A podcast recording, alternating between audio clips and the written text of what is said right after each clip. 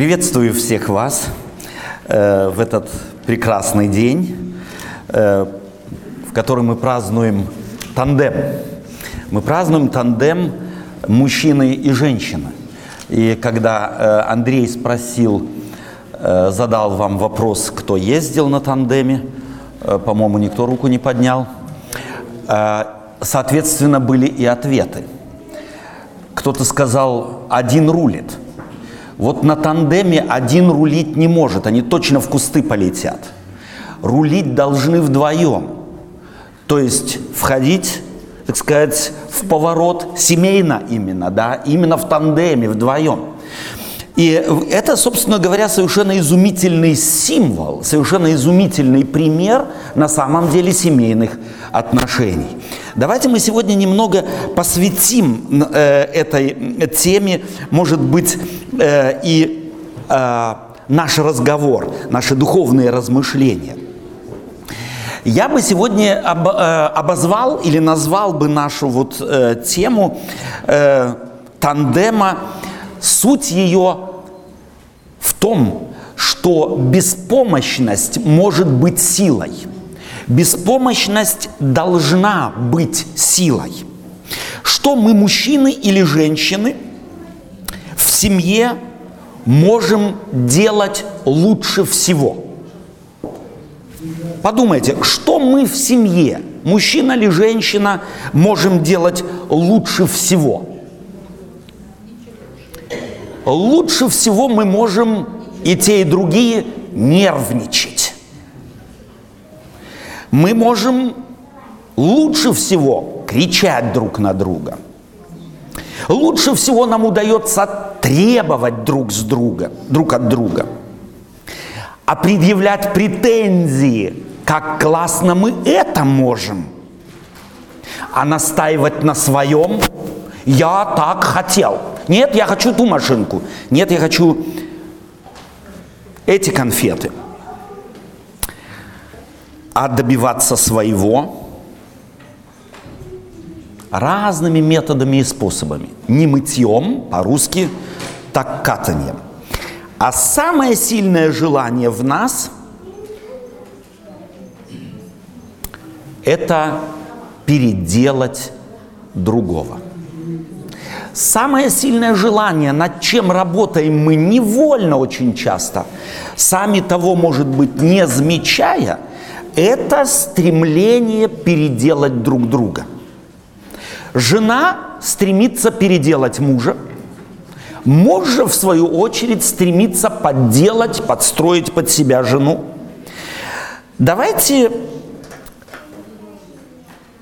запомним, может быть, одну важную вещь. Это мы, вот это переделывание партнера, мы взяли из семьи наших родителей с собой – Большинство из нас родились в 20 веке, еще в том. Большинство из нас, даже если родились в этом веке, тем не менее у их родители были из века того. И вот в том веке главным было кто, кого, кто канат перетянет на свою сторону. Это был на самом деле не тандем, а перетягивание каната постоянно – и мы вышед из тех семей, научились так или иначе упереться где надо, чтобы канат перетянуть в свою сторону. Давайте мы попробуем просто забыть эти методы. Давайте мы попробуем, на самом деле, тем паче мы ведь говорим в христианском контексте. Мы ведь все так или иначе исповедуем христианский принцип «возлюби ближнего твоего как самого себя». Более того, христианский принцип возводит в апогей непонятную во многих других религиях вещь «любите врагов ваших». Но мы-то в семье друг другу не враги. Если христианство ставит такой высокий потолок и говорит «любите врагов ваших», то тем паче ведь мы должны бы любить друг друга без вопросов и сомнений. Во всяком случае, это стремление должно бы заполнять всю нашу жизнь. И здесь опять тандем. Если я сижу за рулем, как мужчина, а женщина сзади, я кручу, упираюсь, а она, зная, что я не вижу, крутит ли она или нет, и она, пользуясь этим, сидит просто как на багажнике груз, то легко мне будет крутить. А наоборот, если она видит, что я не упираюсь, а она одна, она, наверное, будет меня, так сказать, ширять в боки. Ты чего? Ты чего лентяйничаешь? Очень часто тандем именно показывает наши взаимоотношения в семье. Давайте мы эти образы так чуть-чуть возьмем с собой на дорогу в нашу семью. И негативные стороны, мы для того их подчеркиваем, чтобы еще раз себя заметить. Мы легко замечаем, как, допустим, вот кто из семейных пар не говорил уже, наблюдая другую пару, а, вот он у нее точно под каблуком. Говорили же, так или иначе. Или, ну, естественно, не вслух, так дома, вечером пришед с какой-нибудь вечеринки, дня рождения, она говорит ему, а он, да, конечно, а может случиться, что он не, не заметил, просто что он сам под каблуком. Другого мы замечаем лучше. Нам видней со стороны. А кто мы? Этого нам подчас не видно. И вот здесь я вспоминаю одну важную древнюю, древний принцип, который сказал древний пророк. Собственно говоря, о общем принципе, он касается тандема, он касается семьи тем паче. Пойдут ли двое вместе, не сговорившись между собой? Эту фразу очень часто в кругу верующих людей произносят на день свадьбы, на венчании. Пойдут ли двое вместе, не сговорившись? И все говорят, нет, нет, нет, все согласны. А вот наступает следующий день уже после свадьбы, следующая неделя, следующий месяц. Вот здесь мы забываем этот принцип и думаем, что мы, коль скоро раз в жизни договорились, то теперь сговариваться и не надо – а суть тайны успешного тандема в том, что мы постоянно сговариваемся. Каждый новый день сговариваемся между собой. Ибо если мы каждый новый день не будем друг с другом сговариваться, если мы маршрута нашего тандема не выверили друг с другом, то будет авария – хотим мы того или нет. Итак, древнюю мудрость, я ее только напоминаю, все мы ее знаем, но употребляем либо один раз в жизни, либо вообще никогда, а стоит на самом деле каждодневно. Пойдут ли двое вместе, не сговорившись между собой? Риторический вопрос, ответ на него нет. И даже если вы муж и жена, и живете уже не первый год – и, может быть, даже уже и второй десяток лет живете вместе. Но не сговаривайтесь друг с другом между собой каждодневно или, во всяком случае, на отдельных этапах жизни, то тандем не получится. Это будет обоюдное мучение, это будет обоюдное или использование друг друга. Мы хотим того или нет, говорили мы в самом начале – стремимся друг друга исправить. Давайте же начнем еще с одного важного момента. Невероятно важный момент – это научиться друг к другу присматриваться.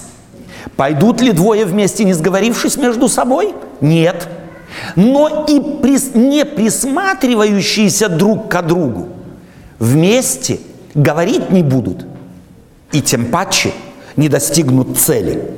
Давайте не торопиться отдаваться вот этому механизму переделывания друг друга бездумно. Мне хотелось бы сегодня попробовать указать на некоторые преимущества, которые мы получаем, если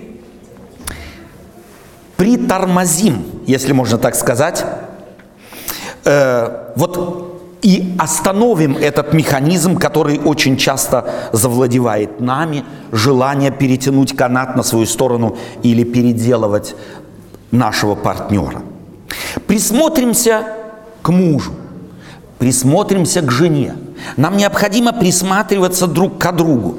А что, если недостатки вашего партнера? Вот вы присмотрелись к нему, и очень часто, на самом деле, недостатки нашего партнера мы замечаем не до свадьбы, и не во время свадьбы, и не в первую неделю после свадьбы, а, как правило, проходит время, и мы говорим, упс, а где я раньше был? А где я раньше была? Мы начинаем замечать то, чего раньше не замечали. И это может быть на самом деле хорошо. Иначе никто из нас не обзавелся бы семьей. Если бы мы недостатки нашего партнера в той степени и в том качестве и количестве заметили бы до свадьбы, женитьбы. Давайте научимся присматриваться друг к другу и отличать благоприобретенные недостатки – от недостатков, которые можно было бы сравнить с инвалидностью. Вот если вы женились на слепом, или вышли замуж за слепого или слабым зрением, можно что-нибудь сделать, где-то крутить, чтобы у него зрение стало нормальным. Вот от роду у него слабое зрение. Не получится. У нас целый ряд характеристик есть, как у мужчин, так и женщин, которые изменить никогда в жизни не удастся. Ну, к примеру, наш темперамент. Если кто-то сангвиник, холерик, меланхолик, флегматик, то это навсегда. Изменить это невозможно. Представьте себе, случилось так, что он меланхолик, а она холерик. И меланхолик хочет ее переделать под себя, а она, как холерик, его под себя. Что-нибудь получится? Навряд ли. Это вещь, которую, может быть, стоит рассматривать как, простите, с позиции того, кто изменить хочет, как инвалидность. Переделать невозможно. От инвалидности или инвалидность не исправить наездами, не исправить упреками. Можно попробовать пододвинуть какой-то грани и только очень условно человека с вещами, которые изменить невозможно. Что с нами происходит после того, как мы прожили какое-то время вместе? Что? Почему тот, та, которым, которой мы восторгались, мы больше не восторгаемся. Более того, мы начинаем относиться небрежно и презрительно. Да потому что пелена слепоты от влюбленности спала. Его, ее оценили друзья, знакомые. Мы вдруг заметили, а он оказывается ниже ростом, чем мне казалось. Он-то до свадьбы старался каблуки повыше одевать и еще в туфли что-нибудь вложить, а после того забыл. Туфли стерлись. Мы вдруг заметили, зарабатывает он меньше, чем предполагалось. Она, оказывается, не такая аккуратная, как мнилась. Может, кто-то сказал, она, оказывается, и не такая стройная, как была на свадьбе. Так вот, есть вещи, которых не изменить.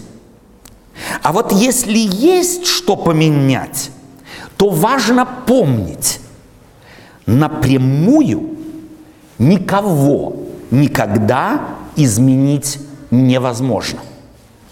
В лоб сказать, ты меланхолик должен стать холериком, или ты холерик должен стать, не получится. Ты такая беспорядочная, а я думал. Если вообще человек, человека поменять можно, то не напрямую, а каким путем? Обходным. Обходным путем что-то сделать удастся. Не на сто процентов, но можно. А обходной путь что предполагает прежде всего? Это всегда какой путь обходной? Чем отличается от прямого? Долгий. Это значит терпение и больше времени. А нам что хочется? Нам хочется сегодня и сразу, здесь, сейчас, не отходя от кассы. Итак, изменить, оказывается, можно. Может, не все и не всегда, и не до конца, но можно. Но есть только один метод – обходным путем, не в лоб. А это значит терпение и время. Как я уже сказал, мы хотим сегодня все сразу и тут же скороварки, скороходы, скороспелки, мы привыкли ко всему скорому. Представим себе, муж у жены безответственный. Ну вот так ей кажется. Ей кажется, что он абсолютно безответственный. Ему это можно сказать прямым путем, в лоб. А как надо? Обходным путем. А что это значит? Как это делается обходным путем? Это значит, он должен от меня, или она должна от меня это не услышать, а понять. Не услышать, а понять. Ну а каждый из нас знает, что услышать мы можем быстрее, чем понять. Потому что понималка у одного работает быстрее, у другого медленнее, а у кого-то, ну, как черепаха. А следовательно, это очень индивидуальная вещь. Это тот обходной путь. К примеру, отключили газ. Жена может начать причитать, назойливо напоминать, нервничать, обвинять. Чего она этим добивается? Чего достигнет на самом деле? Однозначно сопротивление мужа. Это ты хочешь сказать, что я виноват, что газ отключили? А ты что, сидела? Что ты позвонить не могла? Что, отрегулировать не могла? В конце концов, слесаря пригласить не могла? Что, я только телефоном могу пользоваться или ты тоже? А можно, а можно спросить. Солнце, а как теперь готовить будем? Э, как варить будем? Чай кипятить, пищу готовить. Милый, я что-то в недоумении. Какие чувства таким образом у мужчины вызываются? Я на тебя полагаюсь. Ты сильный, а я слабая. Помоги мне. И какой мужчина здесь не достанет звездочку с неба? Любой. Вы почти наверняка заведете в нем мужчину. Чем? Тем, что женщина вдруг женственная, слабая. Мужчине это нравится. Не помоги, чего стоишь, уши развесил, а, милый, помоги, мне не справиться. Вот когда жена действует по-женски, она содействует тому, чтобы мужчина действовал по-мужски. Когда женщина действует по-женски, она содействует тому, что мужчина действует по-мужски. Когда мужчина действует по-мужски, он содействует тому, что жена действует по-женски. Это, между прочим, не тайна. Все мы это знаем. Вот когда мы друг за другом ухаживали, то она желала быть очень женственной, а он очень мужественным.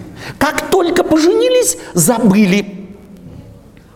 А вот Какие мужские действия тут вам в голову приходят? Ну, мужчины, сегодня 8 марта, мы женщин спрашивать не будем.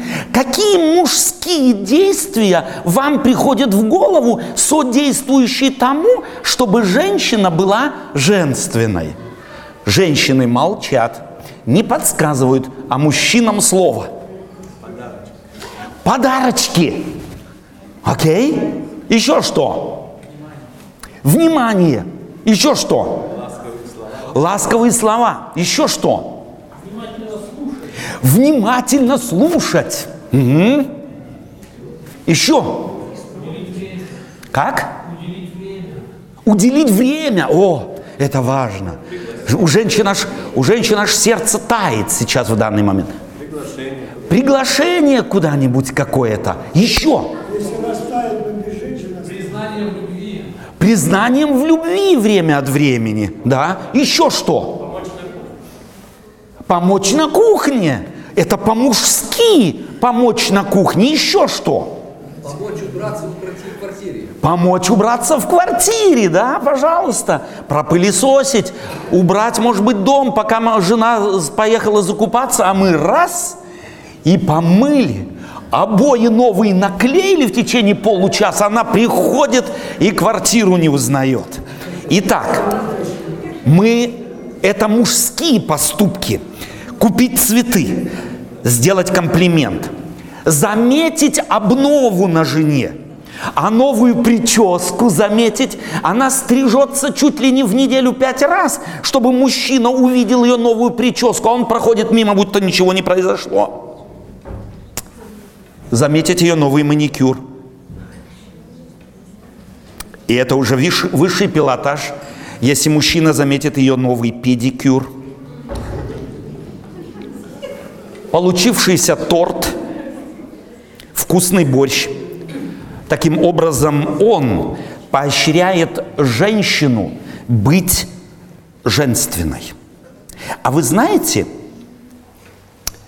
во всех нас с детства поселился вот этот дух противоречия. Этот дух настолько силен, что овладел каждым из нас, мужчинами или женщинами.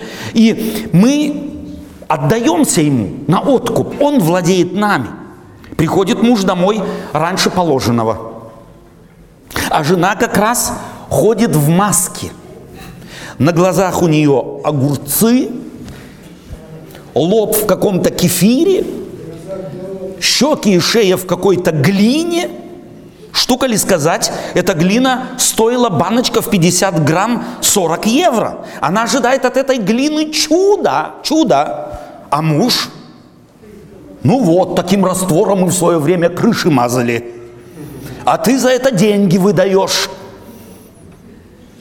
У женщины обида. Она-то знала, что если ее муж застанет в таком виде, то будет издеваться. Саркастически отзываться о том, что она делает – потому старалась к его приходу все уладить. Но не получилось. Он начинает поднимать ее на смех. Смазывание глины, лиц, лица глиной, реакция женщины. Ну и буду ходить как чукча. И неудивительно, что после таких саркастических замечаний на самом деле женщина перестает за, за собой ухаживать, и мужчине, прошу прощения, и мужчине остается то, что остается. А надо. Мужчина понял, что пришел домой не вовремя, извиняется по всей форме перед женой и делает вид, что огурцов, кефира и глины просто не видел – а когда она заходит во всей своей красе в жилую комнату, он говорит, милая, какая у тебя прелестная кожа. Ни морщинки на лбу не стало. Она, правда что ли? Он, ну да, конечно же. Может, ты сделаешь мне такую маску? И уже тандем. Вот уметь не поправлять, уметь не делать замечаний ехидных, не входить в роль матери или отца, не возмущаться и научиться не говорить то, что как раз висит на кончике языка. Только и только таким образом мужчины смогут подтолкнуть свою жену к женственности, а женщина пробудить в мужчине мужчину, если будет женственной. Тут о мужчинах нужно сказать, что большинство мужчин прошли школу мамы, бабушки и тети. Они пытались из него сделать человека. И сделали. Прошед эту школу, он научился обходить мамины, бабушкины все запреты, желания и потребности так, что он играет в эту игру и с женой. Поэтому если жена входит в роль бабушки, мамы или тети, то она как раз вызывает в мужчине то, что когда-то мама, бабушка и тетя в него вложила. А ей нужно достигнуть того, чтобы не вызывать у него этих модулей – когда я о таких вещах говорю людям, как мужчины, так и женщины говорят, так что, я беспомощный, беспомощная, что ли? Вы знаете, задавая этот вопрос, люди обнаруживают свою истинную проблему, свою истинную сущность. Они в семье хотят быть сильными – Мама, бабушка и тети своими воспитаниями к чему его в детстве приучили? Сопротивляться, добиваться своего, быть сильным. И что теперь делать женщине? Ни в коем случае не перевоспитывать. Потому что как только она начнет его перевоспитывать, она какой модус в нем вызовет? Сопротивление. А вызвать в нем ей должно мужчину. А да, она должна включить всю свою женственность. Она должна стать слабой, не будучи слабой, потому что в семье быть слабой женщиной может только действительно сильная женщина. И быть слабым мужчиной может только действительно сильный мужчина. Женщины точно так же были воспитанными папами, дедушками, дядями, что все их капризы выполняются. Ну какая дочка, заплакав перед папой, не смягчит его сердце? И что делает женщина, когда вышла замуж?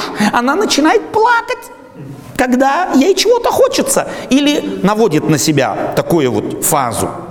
Они научились манипулировать мальчиками в школе – а главное, своими подругами. Они научились допиваться своего дома, они научились по-своему быть сильной. Как проявляется эта воспитанная женская, если хотите, сила? Как выглядит эта женская сила? Ну-ка узнавайте, женщины. Силу свою женщина выражает силой обиды. Как обиделась на пол жизни – она знает по опыту, что для того, чтобы добиться своего, она выучила это уже в детстве, она должна сильно и обязательно первой обидеться на как можно больший срок. Это качество сила в мужском ли проявлении, упрямство – настойчивость в молчании, настырность в нежелании что-либо сделать. Женское ли проявляется в сильной обиде, сильных упреках, сильной назойливости. Может пригодиться где угодно, но только не в семье. Эту силу можно проявлять а может быть и нужно проявлять где угодно. У 7 миллиардов жителей на Земле минус один. Вот ко всем это упорство, эту силу можно проявлять, кроме того, с кем ты живешь в семье. Ваш муж, ваша жена. Это 7 миллиардов населения на Земле минус один. В семье нам надо научиться быть слабыми. Сила, вот та, которой мы научены в семье наших родителей, может помешать нам действительно достижение счастья. Когда мы ее демонстрируем, когда мы, тогда мы разрушаем, а не созидаем, нам надо научиться быть слабыми. Ибо быть по-настоящему в семье не где-нибудь слабым может только по-настоящему сильная женщина и по-настоящему сильный мужчина. Мужья, говорит древний пророк Нового Завета Павел, любите своих жен, как и Христос возлюбил церковь и заставил ее быть такой, как ему угодно. Правильная цитата? Нет. И предал себя за нее. Предал себя за нее. Стал ее слугой, стал слабым. Он, Христос, не стал ее переиначивать. Он отдал себя.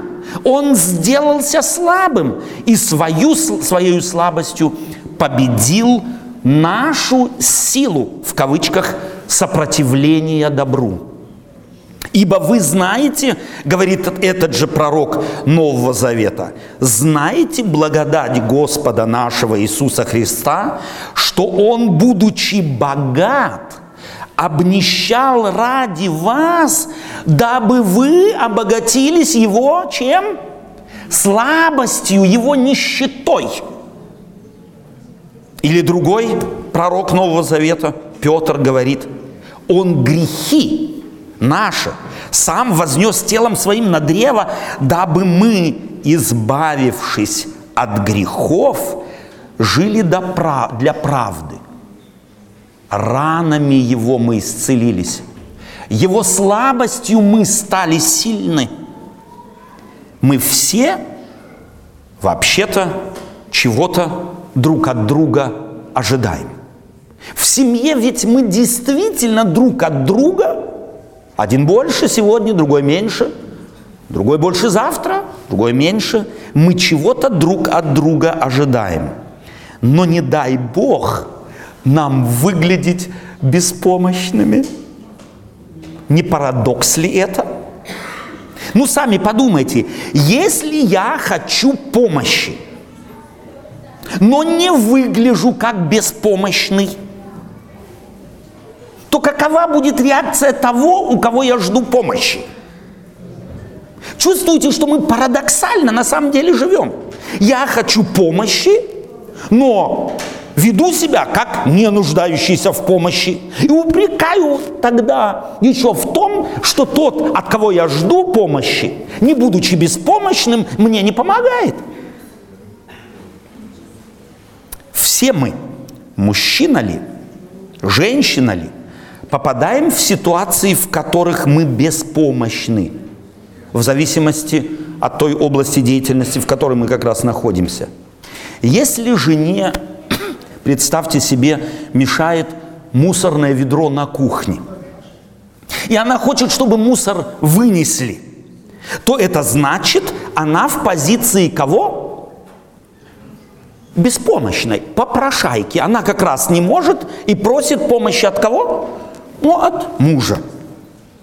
Она беспомощная, но приказывает, ну-ка вынеси ведро. Как поведет себя мужчина? Вот представьте себе попрошайку на улице, которая сидит и попрошайничает, но кричит, вы чего мне не даете? Не видите, что ли, какая я бедная, какая я нуждающаяся? Сколько она соберет? 0,0. Но именно так мы ведем себя в семье. Мы хотим, чтобы нам помогли, но ведем себя как сильные. Ну тогда и делай сама. Ну тогда и делай сам. Этот модус мы вызываем друг в друге. Вместо того, чтобы, ожидая помощи, быть действительно беспомощными, мы подчас демонстрируем силу. Мы диктуем, претензии предъявляем, заставляем делать, чего мы хотим. Не получится. Не может получиться. И независимо от того, кто как раз ищет помощи, он ли, она ли, мы ее сами себя лишаем. Потому что, будучи беспомощными, входим в роль того, кто демонстрирует силу. Так мы друг другу не даем шанса. Женщине быть женственной, мужчине мужественным. Мужья женщинам без женственности э, никак не могут быть довольными и наоборот тоже. Итак, давайте будем учиться в семье беспомощности, потому что действительно беспомощным, беспомощный может быть только по-настоящему сильный, по-настоящему сильная. Аминь.